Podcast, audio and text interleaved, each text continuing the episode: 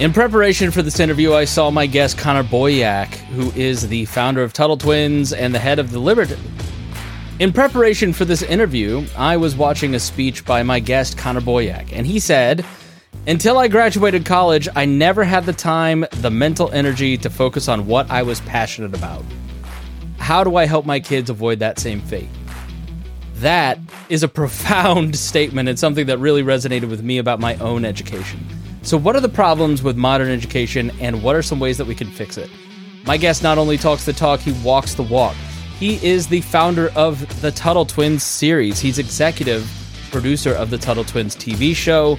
He is also the founder and president of the Libertas Institute, located out in Utah, that has helped pass hundreds of laws to move society in a libertarian direction. He's also the author of 42 books and an investor in companies. And boy, one day when I grow up, I want to be Connor Boyack. It was great to get to meet him and talk with him, and I think you're going to get a lot out of the, this conversation as he talks about how to create culture that will help move kids and adults by extension in a more libertarian direction and think about their education in a different way. Education isn't just sending your kids to school, it's helping them think critically. And my guest talks all about how he does that with his own family and how he can help yours. So stay tuned after these messages for my interview with Connor Boyack here on The Chris Spangle Show. We run on the value for value model here on The Chris Spangle Show and the We Are Libertarians Podcast Network. That means do you get value out of the show? Do you learn something that helps you sound smarter when talking with your friends? Do you feel a little bit more connected to the world and inspired to do something a little bit differently? Well, then please give some value back. And the best way that you can do that is through our Patreon. You can go to supportcss.com or patreon.com slash we are libertarians, and you can join our Patreon. Not only do you support the program and the entire We Are Libertarians podcast network by helping pay all of the bills, you're also going to get ad free shows. You're going to get early releases, sometimes months in advance, in terms of episodes that haven't been released in the public feed yet. You'll also be able to get the full archives, the full RSS feed of all the past episodes. And there's even a tier that you can come on the show or you can have your name mentioned every episode, like I am about to do right now. Thank you so much to our $100 a month members, especially Vincent Pikehole, Matthew Durbin, Jason Doolittle, Christy Avery, and our good friend Reinhold. Thank you so much for supporting us, and we appreciate everybody that considers making a contribution today. Connor Boyack, thanks so much for joining me. Thanks for having me. You have, you're very accomplished. I had stumbled across your Twitter maybe six months ago. I, of course, knew about the Tuttle Twins. I think having been a libertarian for 15 years, I couldn't have not stumbled across the Tuttle Twins. But now I just mm-hmm. have little kids of my own, so I'm just getting into resources, and I think it's an amazing product. But I was more familiar with the Libertas Institute, which you founded and you're the president of. What I was surprised about is how a prolific a writer you are. You're on your 42nd, or is it the 43rd book since I was uh, just ago? this week? Our my 42nd came out, the Tuttle Twins Guide to True Conspiracies. So this is number 42, and I'm already working on three or four more. It is a, an addiction. I don't recommend it, but I love it. How do you write that much? What's your day structured like that you're able to accomplish this much stuff?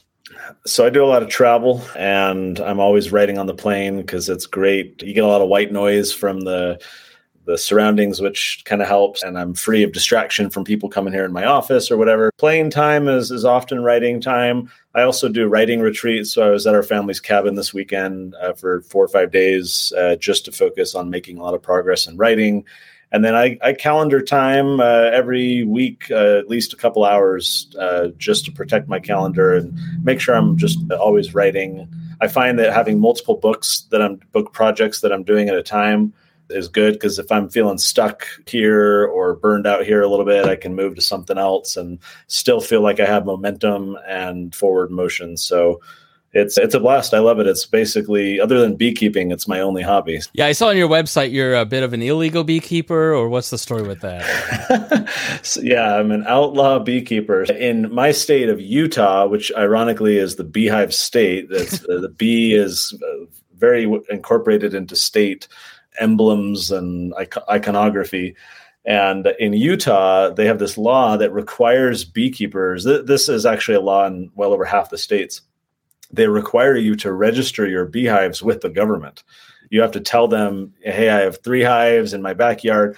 Now, what's interesting about it, a lot of your listeners and you will relate to this. No one really understood before the reason for this law, that the, the, people who push for this law, is contact tracing. If you remember COVID hmm. contact tracing, where they could hunt down, hey, you were around this person, and and try and do all that. Bees travel for miles. They're very communicative, and you know communal creatures, and they have a disease called foul brood, which is highly transmissible. So the idea is, oh, if we know that Connor's hives are infected with foul brood, we can call all the beekeepers within four or five miles and have them treat their bees. So it's literally for contact tracing for this bee disease. But most people like me are just like, eh, I'm not telling the government about my hives. You can pound sand. And so I call myself, therefore, an outlaw beekeeper.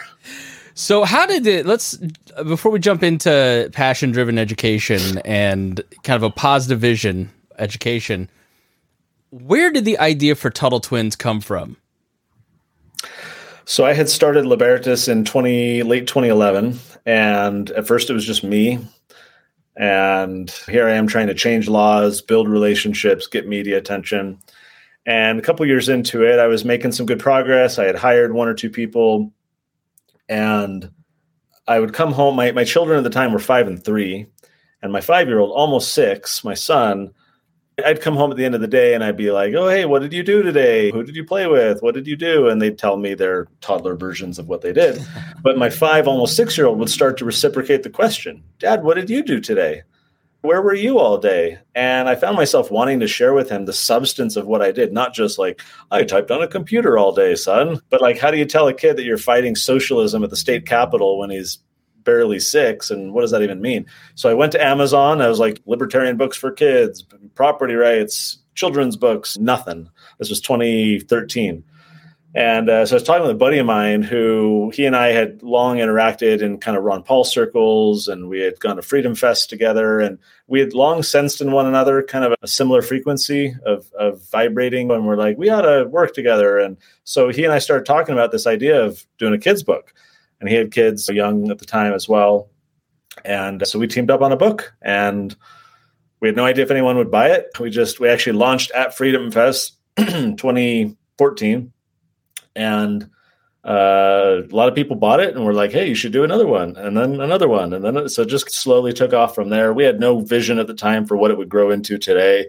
Uh, it's been transformational today, and now we sold over five million copies, and we got a cartoon, and it's just gone gangbusters, which is super exciting because then I think what's the future of our world if we're sprinkling all these liberty seeds in the rising generation? What do things look like a decade or two from now? And that gives me a little bit of hope.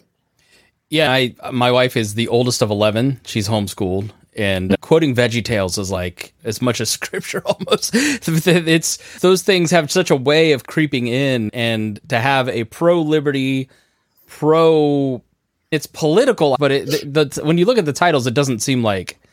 I guess you're trying to indoctrinate in a good way, but having a vision that is sharing a, a piece of the culture that doesn't get covered in other places, yeah. I think is really cool. Yeah, that's the idea. Like the thought exercise I like to do is, especially someone running a think tank or other nonprofits or groups trying to, or the Libertarian Party or anyone trying to educate and spread these ideas. If I were to stop a, a gentleman, we'll call him Bob on the side of the road. And I go to Bob and I say, Hey, Bob, here's this book. Let's pick on Economics in One Lesson by Henry Hazlitt. Great book, very concise. If I hand them that book, it was written over half a century ago, and I say, Hey, this will teach you how the economy works. You can be, make smarter financial decisions and can help you in your work, etc. Uh, I'll throw it to you, Chris. What percentage would you say of, of individuals that I stop on the street like that would, number one, accept my book offer, and number two, actually go home and read it? 0.7%, maybe 0.07%. Okay. Yeah. Okay. All right. Yeah. I, I, I, tend to give the same similar answers. Uh, by contrast, if I go to Bob and I say, Hey, Bob, do you have kids? Yeah, I got a 12 year old, 10 year old, eight year old, whatever. Awesome. Hey, do you think it's important for them to learn how an economy works and how to be successful in life and to make smart financial decisions? And oh, yeah, I think 90% plus of people in that circumstance would say, Yeah, I want that for my children. Hey bob well, here's this children's book this storybook. You want to read it together after dinner at night with your kids and they're going to be able to learn some of these ideas. Oh wow yeah thanks. I've created value for him. I've built a relationship of trust with him. And i'm actually also getting to him with those same ideas because like we have a children's version of economics in one lesson uh, in the tuttle twins. And so i can get to him with the same concepts in simplified form not by teaching them to him but by going through him to teach them to his kids. I'm actually empowering him to look like a hero to his kids and to not have FOMO on their behalf, right? Fear of missing out. Oh, I don't want my kids to not learn everything they need to learn to be set up for success. So, what we're finding is well over half of the parents who get our books are learning new things for the first time which I think is a sad indictment on the government school system, of which most of these people are graduates, that they never learn some of these basic economic and civic and political ideas. Uh, but that's the goal: is these aren't really ultimately children's books; they're more family educational resources, so that parents and kids can learn together and have discussions together. Yeah, I've done the show for 12 years, and it's really an exercise in my own ability to learn and think and grow and change. But there was nothing like I have a four and a half year old and now a three month old. There's nothing like having to clarify your values to a child's level and express those, but then also live those out and be an example. And I think mm-hmm. that is a powerful lesson. It just it changed the way that I do this. It changed the way that I do so many different areas of my life. Is when I had to start really thinking and clarifying my own values. They weren't just pieces to throw at somebody on Facebook anymore. They were actually living, breathing things. Why, in your estimation, do people uh, not want to put that effort in on their own behalf, but their kids, they'll go the extra mile for their kids, but they don't want to take that extra an hour a day to read, maybe to grow themselves? I watch Shark Tank religiously, and the answer to your question, I think, lies in some of the episodes I've seen where Mark Cuban and the other sharks will frequently make comments when the company is a like children's toy or product company or pets and they'll often point out that consumers are very discriminating when it comes to themselves what they'll spend money on for themselves oh this is too indulgent oh no i can't afford that et cetera et cetera but when it comes to their children and their pets, they are not at all discriminating. They want what's best for these little creatures, human and otherwise. And so there's something about psychology where we are willing to sacrifice ourselves and self sabotage or limit our own potential, but we very much have this almost instinctual desire to have our offspring or our pets just be set up for the most success possible. I can't speak to why that is, but I, I find that to be a common trend where if it's also something that it's we're in a generation that increasingly is driven by sound bites and quick dopamine hits and Mr. Beast level uh, in your face, big, everything's big, everything's whatever. And having somebody sit down and read a 200 page nonfiction book, especially one that was written in the 50s, like Economics in One Lesson, that not only doesn't have pictures, but uses multiple syllable words, these longer English words not written for an eighth grader. I think we, I think our generation is really, or today, you know, people today have really become habituated into an information delivery system and or a style of information that is very simplified. I think the fact that our schools have been so heavily dumbed down and expectations of students have been just rock bottom means that we've not challenged these people and given them kind of the the muscle develop like their muscles are atrophied their intellectual muscles they've not been exercising for years they've just been sloughing it and so I feel like there's a lot of these factors that all play in. The sad thing for me now is okay, do we simplify to make it available to adults? Are we feeding the problem? Are we part of the problem by communicating in the simplified level? Or do we communicate in a more intellectual level, recognizing that we're not going to have a broad appeal? And I don't know that it's either or. There's probably different audiences for different messages. But it's something I think about a lot running a think tank is do I have to dumb this down to get more people to understand it? And how sad is that for our society? Yeah, working in broadcasting, you cannot assume that anybody knows anything. I built an app for our radio show, and uh, it's my own private joke. Is I wonder how many people will ask me where the play button is. okay. And I had five people ask where the play button is. It's just people are not paying attention. In preparation for this interview, I found your YouTube channel and I watched a presentation you gave to a homeschooling group called Passion Driven Education How to Inspire Your Child to a Love of Learning. And it was a very interesting talk. I'll put it in the show notes. People should definitely go check it out. It's more expansive than we'll have time uh, to, uh, in terms of things to cover here. You go into the problems with education, why we have the system we have, and what are some options. And in that, you said, until I graduated college, I never had the time, the mental energy to focus on what I was passionate about. And then, how do I help my kids avoid the same fate I had?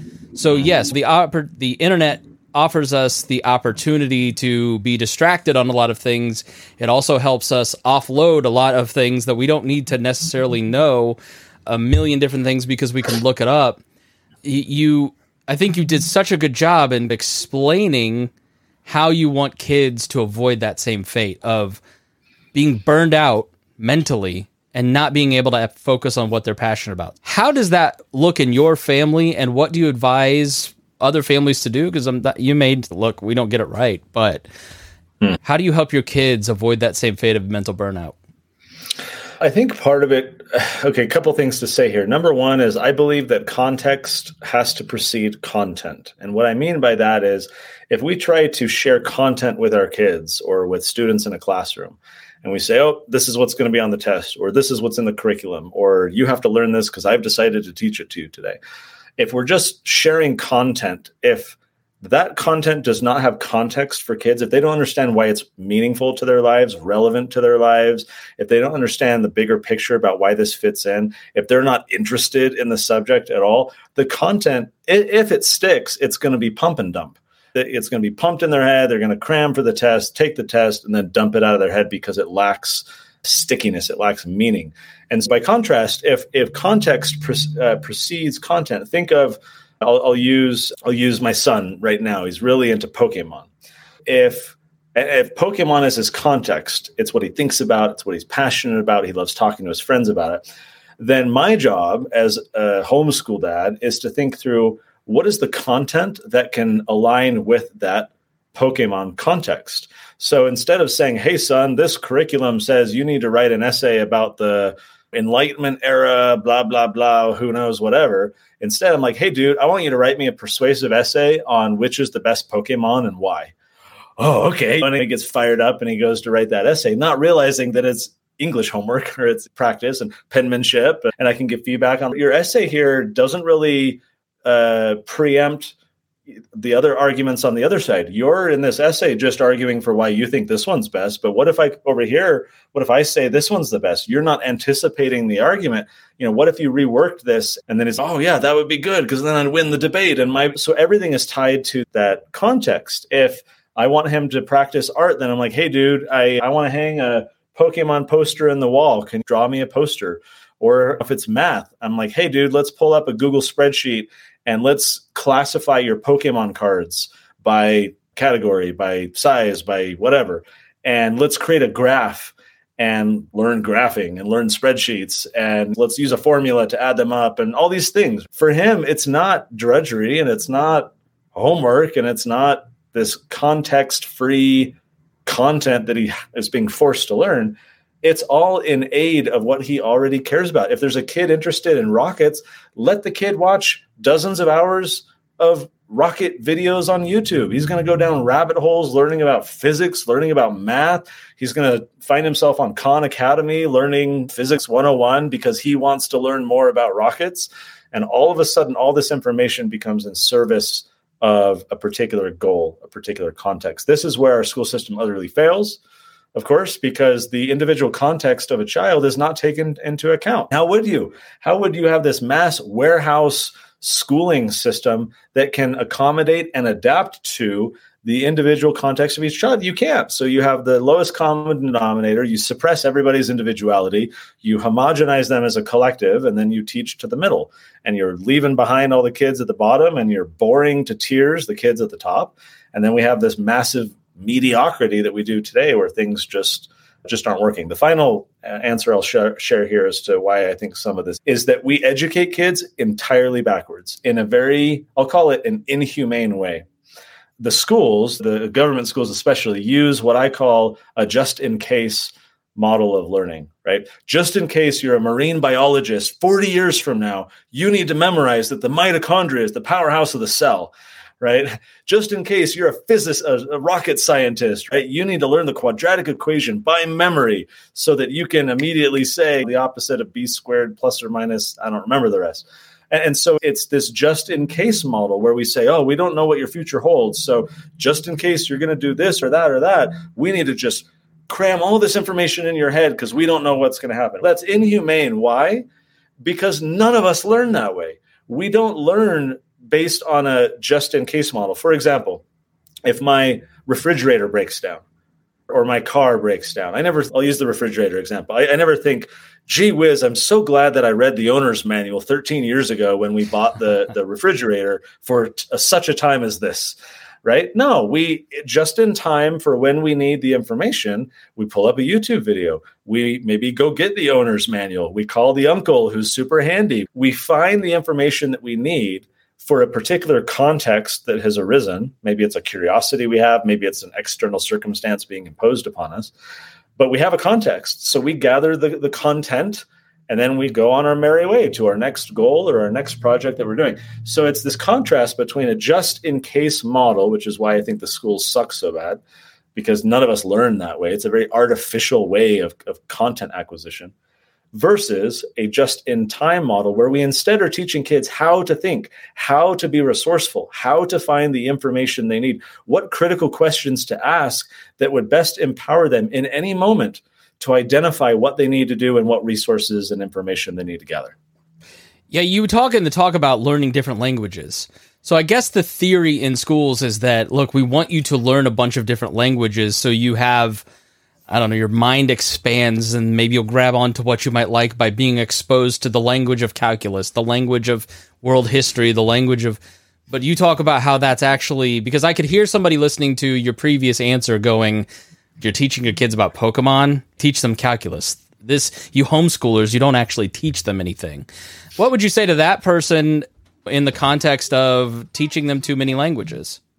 First, I would say that how what percentage of students who were forced to learn calculus in government schools remember any substantial portion thereof, let alone use it in their day-to-day life 20 years later? It's 0.00 something percent, right? Like it's just preposterously low. So the expectation that we need to drill every kid's mind full of the same information, or there's those books that we actually got early in our homeschooling career that I since threw away. They're all called what every fourth grader needs to know, what every fifth grader needs to know, whatever, as if the same, like every child needs to know all the same things and learn them in the same way at the same age. It's, it's just utterly ridiculous.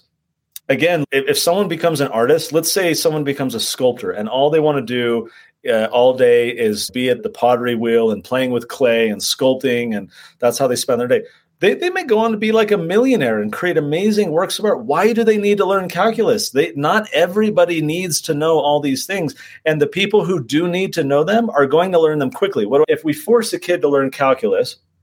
There's drudgery, there's resistance. I don't like this. I don't know why I need to learn this, etc. But let's say a kid, let's say my son is watching YouTube videos and he's watching SpaceX and he's really enthralled by rockets right? Uh, maybe he develops an interest in that. He starts reading all these books about rockets, watching all these videos about rockets, and he thinks, hey, I want to do this as a career. I want to figure out when I'm a grown up how to build rockets. He is going to learn calculus in 2% of the time required when you're just forcing all these kids who don't have the context to learn the content. But when my son in this example is motivated, because he has a, a, higher goal. He has his context. I want to learn how to build rockets. That calculus knowledge acquisition is going to be substantially accelerated. And also, it's going to stick way more than it does for all the other kids who are forced to learn calculus, who, but who are never going to use it.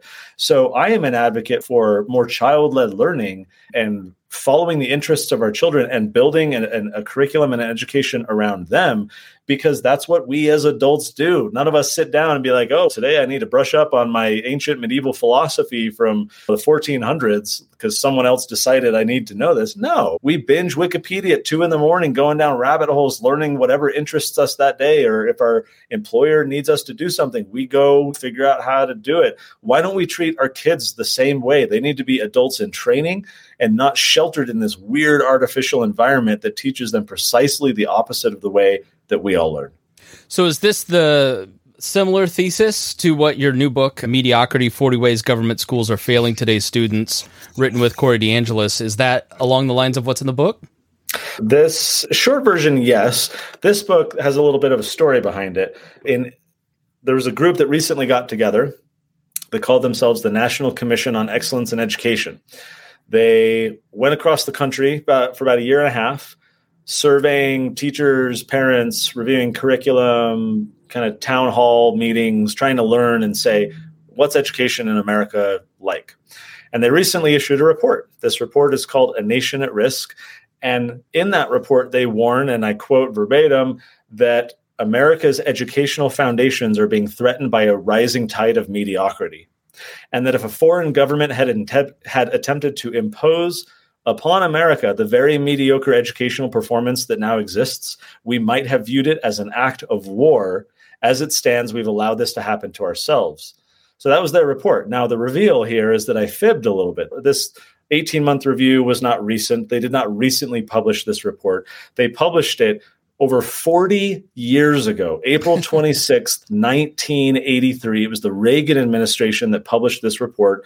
So the 40th anniversary was this past April. And on that exact date is when we published our book, which is subtitled 40 Ways Government Schools Are Failing Today's Students. So there's a, a chapter for every year that has been since that report. And the thesis that the idea here is almost to be a red pill for parents who are still like deluding themselves like oh i went to public school and i turned out fine or it's not as bad at my kid's local school as you see on the libs of tiktok account and all these like justifications that people use to continue to enroll their children in these mediocre sub mediocre institutions the goal here is like to have machine gun fire and just barrage them mm-hmm. with all these negative examples of just how sub mediocre things are today so that they will make a better decision for their kids and one that will provide them a better education. All right, so you've done that. You've convinced some folks, right? But their kids are in public schools right now and they want to transition or they want to supplement or they're ready to pull the trigger, right? What are like three books or websites or resources that you would recommend saying, look, I've made this decision or I know I need to step up my game in educating my kids? Where would you send that parent? The first one would be Peter Gray. He wrote a book called Free to Learn. He's a psychologist, and that's in my top, easily top five books that I recommend to parents. The importance of play for our children and how children learn through play and how our education should be modeled around play. It's a crime that the government schools hardly give any opportunity for recess because the social interactions and the modeling of behavior have far more learning potential for kids than sitting in military rank and file in the classroom and, and being propagandized. Free to learn is number one. Number two is John Taylor Gatto's book, Dumbing Us Down The Hidden Curriculum of Compulsory Education. This was my red pill early on as to why I struggled so much in what I call the public fool system, where I attended in, in San Diego as a kid. Dumbing us down, John was a like almost 30 year public school teacher in New York trying to work within the system to reform it and ultimately failed, quit, and went on a public speaking tour and wrote books saying, talking about how broken the system is. The third one uh, is by Kerry McDonald. Uh, it's called Unschooled uh, Raising Curious, Well Educated Children Outside the Classroom, I think is what it's called. And the idea here is that um, what what true education looks like. Uh, unschooling is a scary term for people. A lot of parents cling to curriculum and standards and processes and things like that as a crutch.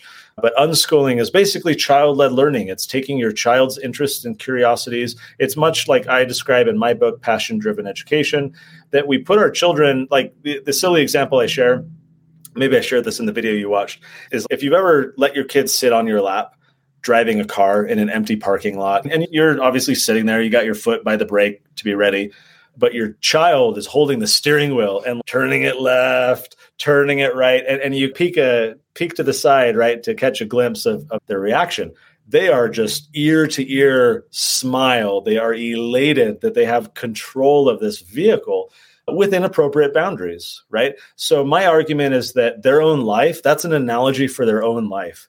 Too often we have children be the backseat passengers of the vehicle that is their own life. And we are driving and we are braking and we are accelerating and determining which direction to go and how fast. And they are just a passive participant in the back. By contrast, if we let kids be at the driver's seat of their own life with appropriate guardrails, right? So that they don't make any significant mistakes, don't harm themselves or whatever. But if we let them control the direction of their own life, what they learn, what they want to spend their time doing, it is so empowering for them. It is so meaningful for them. The activities that they do are their own. They value them that much more. They lean into them way more than when they're just being passively forced upon them. And so that I think is the benefit with things like unschooling or passion driven education, putting our children a little bit more in the driver's seat, giving them a voice about what they want to learn, how they want to study, where they want to spend their time, and then as a parent, just being there to guide and support along that journey. All right, Connor Boyack, shameless self promotion time. Do you have anything you'd like to promote? Tuttle Twins, we're always running sales, but the big thing that we're doing right now is this brand new book, Tuttle Twins Guide to True Conspiracies. This one just came out very recently. And this is for teens and adults, frankly, as well. It covers 20 examples of true government conspiracies and acts of massive corruption. And this was a very fun book to write, by the way. A lot of stuff in here. I'll maybe I'll share a, a very brief one. It's uh, one of the ones I like to share is Operation Northwoods. Mm-hmm. So this was during the Cuban Missile Crisis, and the Joint Chiefs of Staff of the United States military and the Department of Defense together proposed in an official report to JFK a plan to kill Americans blame it on the Cubans, make it look like Cubans did it, so as to anger the American populace to get them to support going to war against the Soviets in Cuba. JFK shot it down, and that's the only reason why it didn't happen. But had he approved it, had it happened, I'm sure for decades, all of us as kids would have learned how these horrible Cuban Soviets bombed Miami and shot down this plane, and that would have been the official story. The document's since been declassified, and so we now can re- you can go read on Wikipedia Operation Northwoods. You can see the document itself. So these are the examples in our brand new book, and the goal is to help teens develop critical thinking, to help them develop skepticism of authority by seeing, oh, here's 20 examples where we've been lied to and deceived in the past. There are many others that we could have included in the book. Uh, but the point is, let's learn from the past so that we don't repeat it in the future. And so we got a lot of, we got American history books, we got our cartoon, we got all kinds of books for toddlers, teens, and every age in between. But this is the fun new hot one right now, which is at TuttleTwins.com slash conspiracies is where folks can find this one. All right. We'll make sure to put links in the show notes. Thanks so much for joining. Thanks for having me. And thank you for watching here or listening on The Chris Spangle Show. We really appreciate it. If you got something out of this, please share it with your friends. That is the best way that you can help content creators like myself, like Connor, spread the message and, and all right. Thanks so much for listening here on The Chris Spangle Show.